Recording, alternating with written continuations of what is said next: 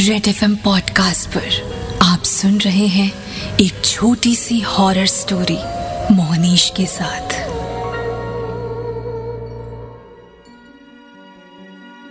राहुल एक fashion photographer था।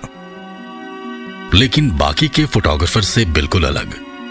एकदम परफेक्शनिस्ट ये नहीं कि स्टूडियो में फोटोग्राफी कर ली। लोकेशन को लेकर वो काफ़ी चूजी था। एक बार अपने एक असाइनमेंट को लेकर, वो लोकेशन की तलाश में था। उसे एक बहुत ही खूबसूरत लोकेशन के बारे में पता चला, जो कि झारखंड के सिमडेगा के पास था।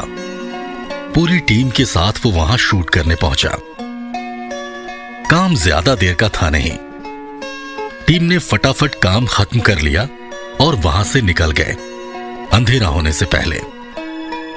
लेकिन राहुल वहाँ की खूबसूरती में ऐसा डूब गया कि निकलने में थोड़ी देर हो गई। वैसे भी उसके पास अपनी कार थी। अंधेरा होने के बाद उसने वहाँ से निकलने की सोची। लेकिन दिन भर के काम के बाद वो इतना थक चुका था कि ज़्यादा दूर तक ड्राइव नहीं कर पाया। थकावट के मारे उसने रास्ते में ही किसी होटल में रुक जाने की सोची। संयोग से एक होटल मिल भी गया। वैसे तो ये एक आम होटल जैसा ही दिख रहा था।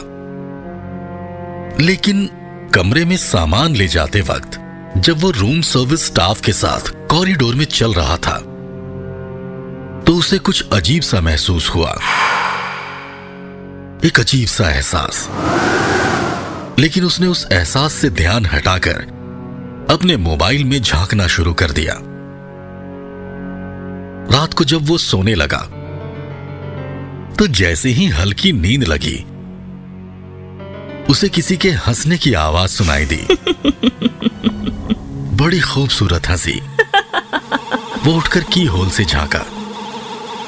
उसे कुछ भी दिखाई नहीं दिया सिवाय लाल रोशनी के गहरी लाल रोशनी। ये आवाज़ें एक दो बार और आई। और बाहर देखने पर फिर वही लाल रोशनी। अगली सुबह चेकआउट करते वक्त रूम सर्विस स्टाफ भाग कर आया और वो झट से राहुल का सामान उठाकर साथ में गाड़ी की ओर बढ़ने लगा और पूछा, साहब, रात को नींद तो आई ना?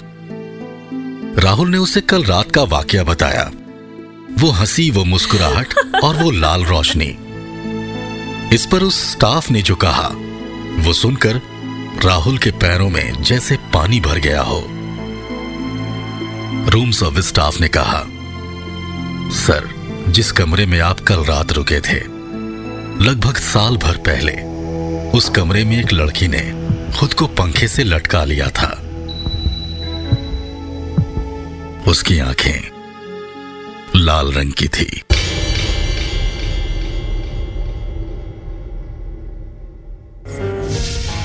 रेड एफ़ एम पॉडकास्ट पर आप सुन रहे थे एक छोटी सी हॉरर स्टोरी मोहनीश के साथ।